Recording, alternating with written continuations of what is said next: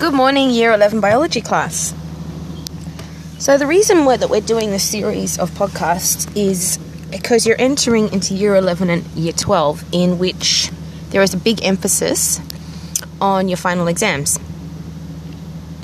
Now, unfortunately, the world we live in today has geared our educational system towards doing very well in these exams, and of course, it is necessary that you learn how to study and that you do well for them. However, as a teacher, I see my role not simply as just to prepare you for these year 12 exams, but to prepare you for life. And it is my sincere prayer that you keep learning throughout your lifetime and that you know how to learn. So, those are the tools I want to give you because knowledge we have so much of it nowadays. You need to be critical in your thinking. You need to decide what you're going to let in. You need to get going. You need to get, going to have to decide what you want to learn and what is important to you. Because there is so much knowledge out there today that you it, it be completely impossible for you to try to learn it all. Um, when I was a teenager, I adopted the traditional note taking system in which you read through your material, possibly listen to a lecture, and you take notes in a linear fashion. But I soon found out that it just wasn't efficient enough with the amount of material that we're required to know, especially in preparation for your year 11 and your year 12 exams. So, my dad introduced me to the concept of mind maps, and that is something I would highly recommend you to adopt. The reason because we think in pictures.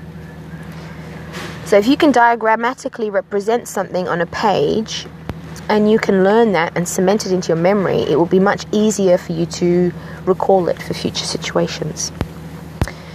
The second thing I really enjoyed in preparing for an exam was having somebody test me. And of course, we all crave our parents' attention. And in an ideal world, we would love for our parents to sit behind with us every day after school and go over the information with us and give us a little quiz, and that will be a great bonding time. But unfortunately, most of our parents are very busy. They need to work. People often don't have the time to give you the one on one individual preparation that you need. And it is very difficult to sit down by yourself and test yourself, even though I would encourage you to, to, get into this habit and to learn to do it. It's difficult sometimes without having that prompt. So, the idea in this podcast series is that we're going to go through each module and I will ask you questions.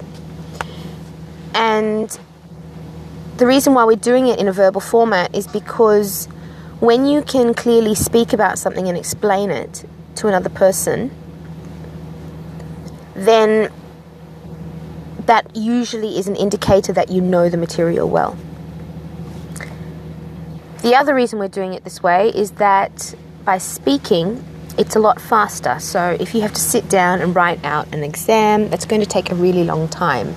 This way, you can, while you're on the train, listening to your headphones, you can just start testing yourself and get in get into that habit of having the prompt, which is the question which I'll be asking, and you can either verbalize the response, you can write it down if you can touch type because you should be much faster than writing. If I ask you to draw a diagram, I recommend that you either do it on a piece of paper manually or you do it on um, an app such as AudioNote or Evernote, whichever you prefer.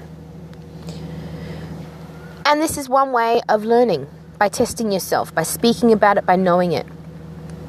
So, for example, let's just use a little tester.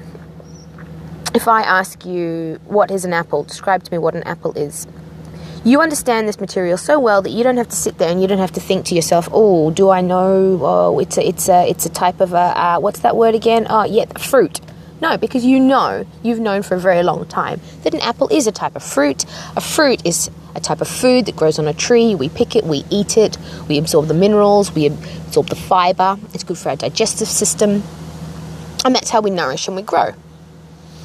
If I ask you another question, such as what is photosynthesis? Can you automatically and quickly describe it back to me in the same manner? So that's how we're going to run these series of podcasts. And welcome to our class and study lessons. Thank you for listening.